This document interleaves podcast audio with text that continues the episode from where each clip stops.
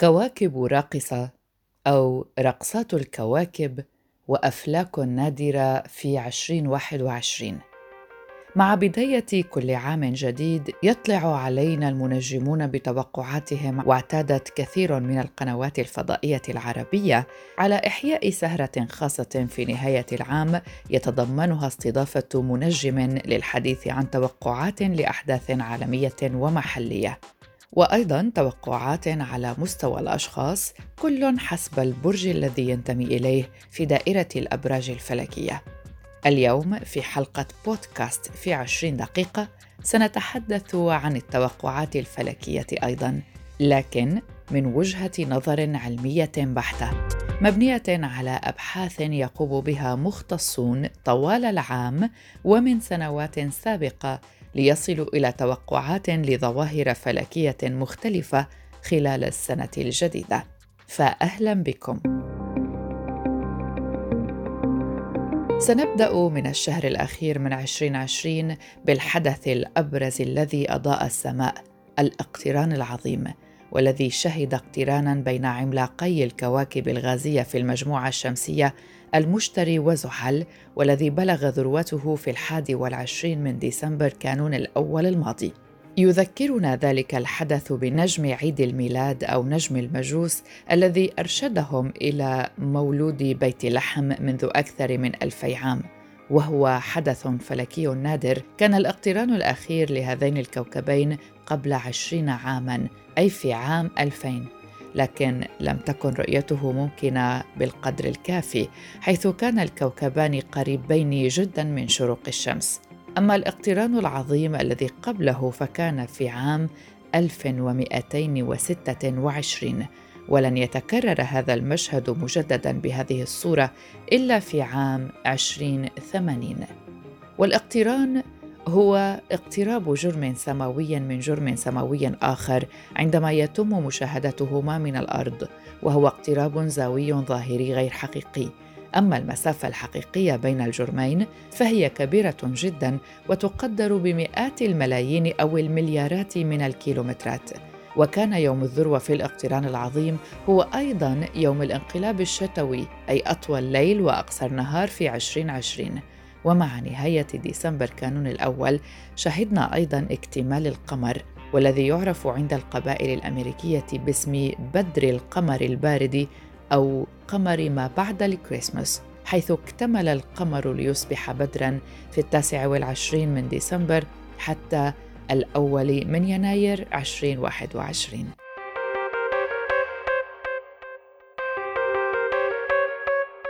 أما الظواهر الفلكية الأبرز التي سنكون شاهدين عليها في عام 2021 إذا الله أعطانا عمر وأحيانا ظاهرة القمر العملاق أي super moon. ما يجعل هذه الظاهرة الفلكية فريدة هذه المرة بدرجة أكبر أن حدوثها سيتزامن مع الوقت الذي سيكون فيه القمر في أقرب نقطة له من الأرض، ووفقا لتقرير ناشيونال جيوغرافيك فإن قرب القمر من الأرض سيجعله يبدو أكبر وأكثر إشراقا وهو ما يطلق عليه البعض اسم super moon. وفي عام 2021 سنكون على موعد مع ثلاثة أقمار عملاقة تحدث في ليال هي السابع والعشرين من أبريل نيسان السادس والعشرين من أيار مايو والرابع والعشرين من يونيو حزيران. أما أفضلهم على الإطلاق فهو ما سيحدث في مايو أيار. وفقا لموقع سبيس كوم وناسا فإن خسوفا كليا للقمر سيزين السماء في السادس والعشرين من مايو. هذه الظاهرة الفلكية سيتمكن من مشاهدتها سكان الكرة الأرضية في كل من غرب أمريكا الشمالية وغرب قارة أمريكا الجنوبية، بالإضافة إلى سكان أستراليا وجنوب شرق آسيا أيضاً. ومن المعروف فلكيا أن ظاهرة خسوف القمر كليا تحصل نتيجة وقوع الأرض على خط مستقيم بين الشمس والقمر حيث تعمل الأرض على حجب أشعة الشمس عن القمر نتيجة موقعها ويساهم مرور الضوء عبر طبقة رقيقة من الأرض وانعكاس أشعة حمراء اللون على القمر على اكتسابه لونا احمرا وبالتالي تمت تسميته بالقمر الدموي مجازا. لدينا أيضا هذا العام مشاهد راقصة أو رقصات الكواكب وكانت الحدث الأكثر تميزاً لاقتراب الكواكب من بعضها لتشكيل مشهداً راقصاً في 2020 وهو لقاء المشتري مع زحل الذي تحدثنا عنه في بداية الحلقة. لكنهما وإن ابتعدا قليلاً عن بعضهما يظلان كذلك قريبين خلال 2021 في 2021 هناك مجموعة ممتعة من رقصات الكواكب مع بعضها ومع القمر كذلك، ويمكن خلال هذا العام ملاحظة الاقتران لأحد الكواكب مع القمر كل شهر تقريبا، لكننا سنذكر الرقصات الأبهى والأكثر لفتا للانتباه. الرقصة الأولى في التاسع والعاشر من مارس آذار تحديداً وبعد الفجر وقبل الشروق يجتمع كل من المشتري وزحل وعطارد والهلال في مشهد واحد. المشتري يكون ألمعهم بلون مائل للأبيض يليه زحل وعطارد بلون مائل للأصفر. الرقصة الثانية ستكون في ليلة الثاني عشر من يوليو تموز بعد غروب الشمس مباشرة. اقتراب كوكبي المريخ والزهرة وكلاهما يقترب مع الهلال في تلك الليلة ليكون مشهدا لا يتكرر كثيرا. المريخ يلمع بلون أحمر واضح أما الزهرة فيكون ألمع أجرام السماء ويلمع بلون أبيض. الرقصة الثالثة ستكون في السابع من ديسمبر كانون الأول.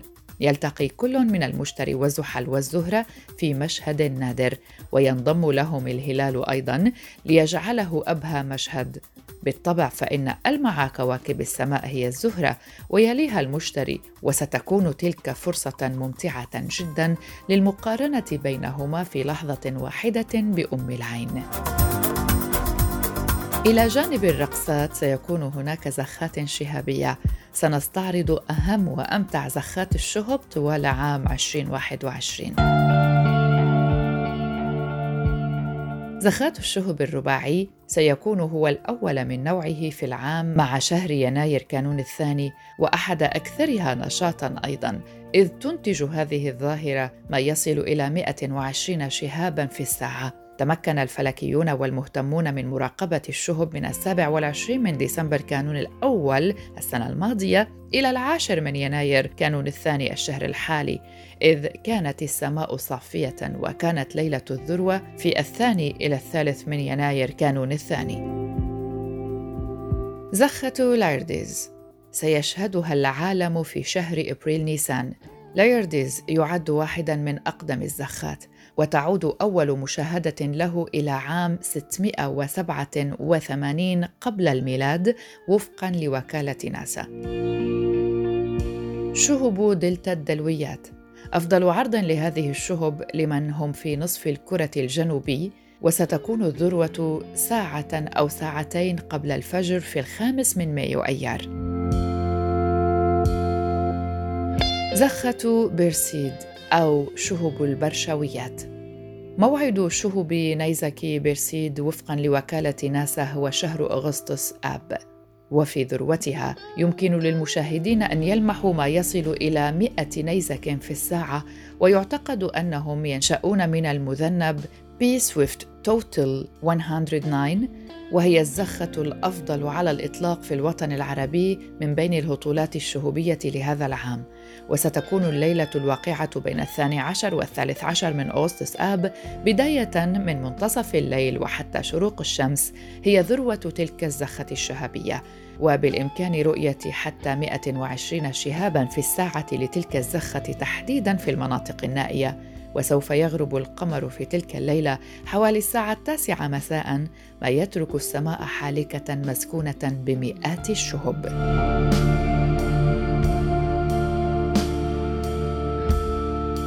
أيضا ستحدث زخة التوأميات Geminids في الرابع إلى عشرين ديسمبر كانون الأول وفقا لمنظمة النيازك الدولية وتميل شهب التوأميات إلى أن تكون مشرقة وسريعة وتظهر باللون الأصفر.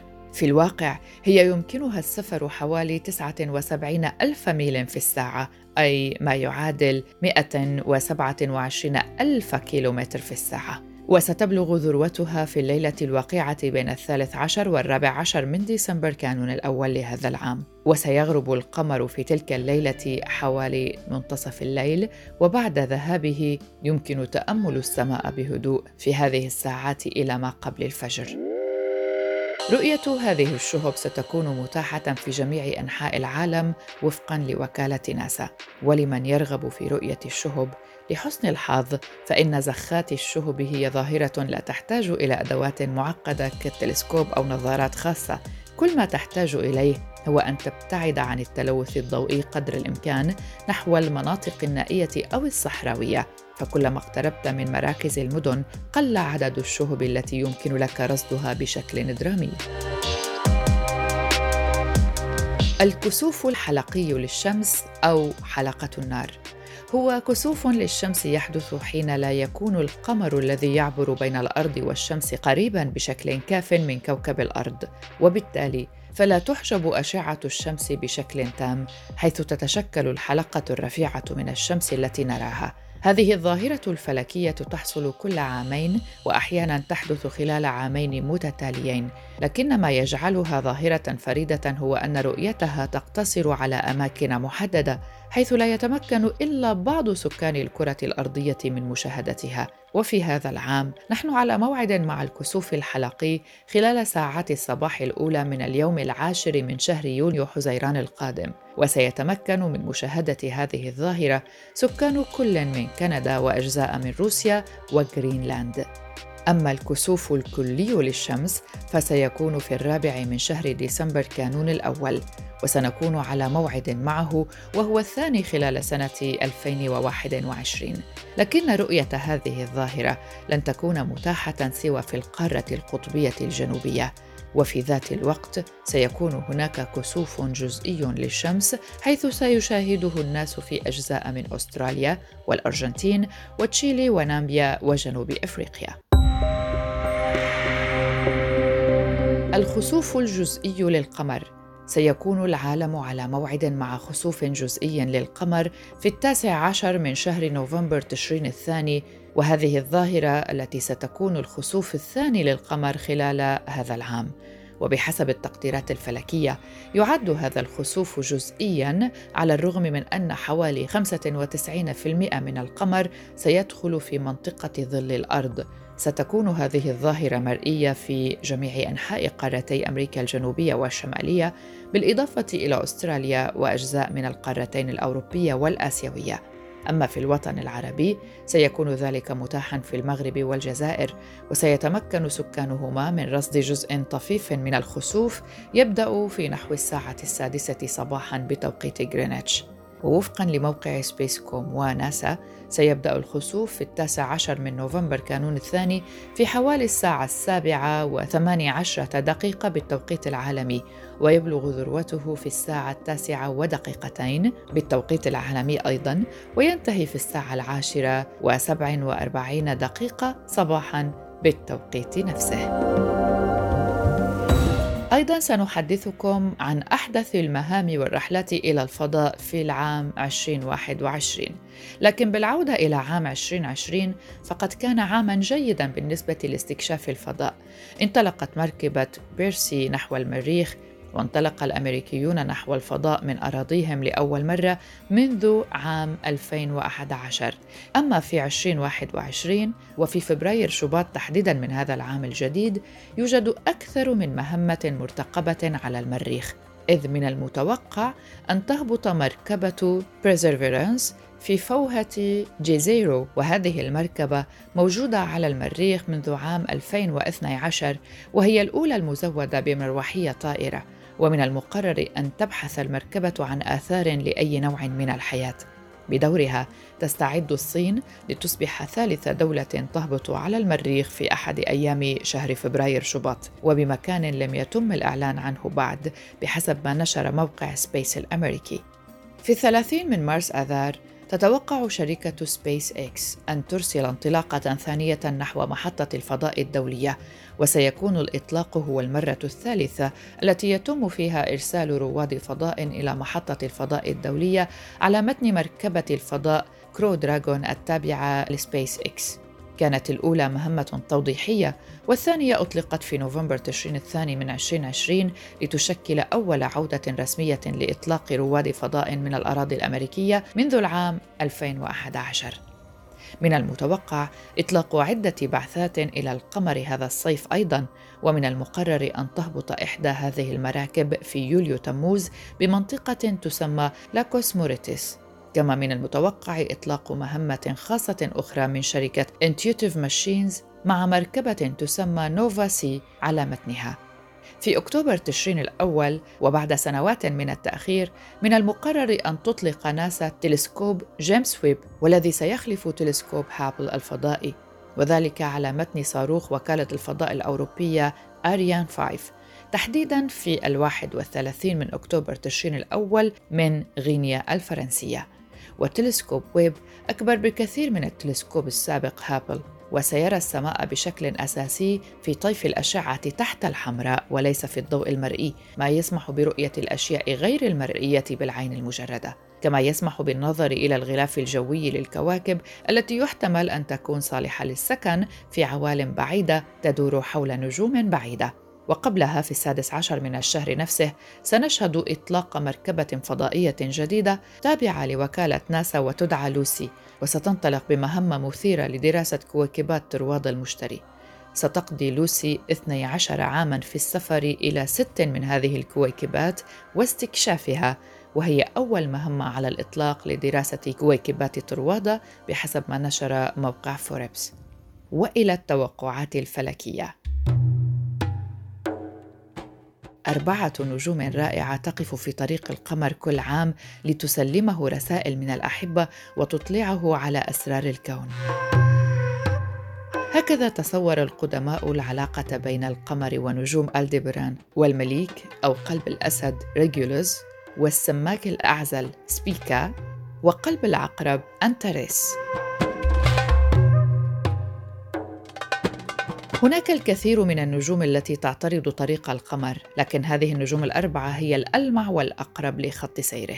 سيكون عام 2021 سيئا بعض الشيء بالنسبة للقاء كل من الدبران وقلب الأسد والسمك الأعزل وقلب العقرب مع القمر حيث تكون المسافة بين القمر والنجم دائما أكبر من ثلاث درجات قوسية ما يعني أن القمر سيكون بعيدا عن الدبران مسافة أكبر من ثلاثة أصابع.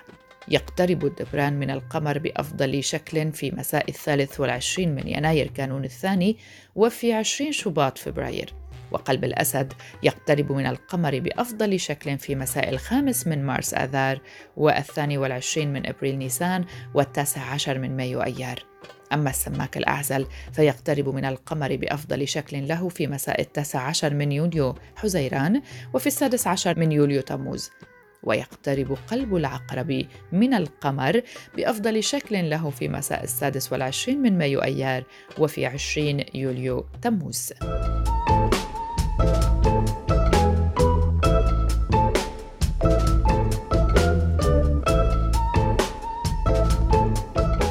كل ما كان لنا في علم الفضاء وأخباره وما يتعلق بما سنشاهده في هذه السنة 2021 شكرا لكم لحسن الاستماع. لا تنسوا دائما متابعتنا عبر تطبيقات بودكاست المختلفة وعبر راديو الآن وعبر موقعنا الرسمي الآن دوت إف إم وأيضا موقع أخبار الآن. هذه الحلقة شاركتني في إعدادها مشكورة الزميلة الصحفية يالا فهد وكنت معكم من وراء المايك براء صليبي. إلى اللقاء.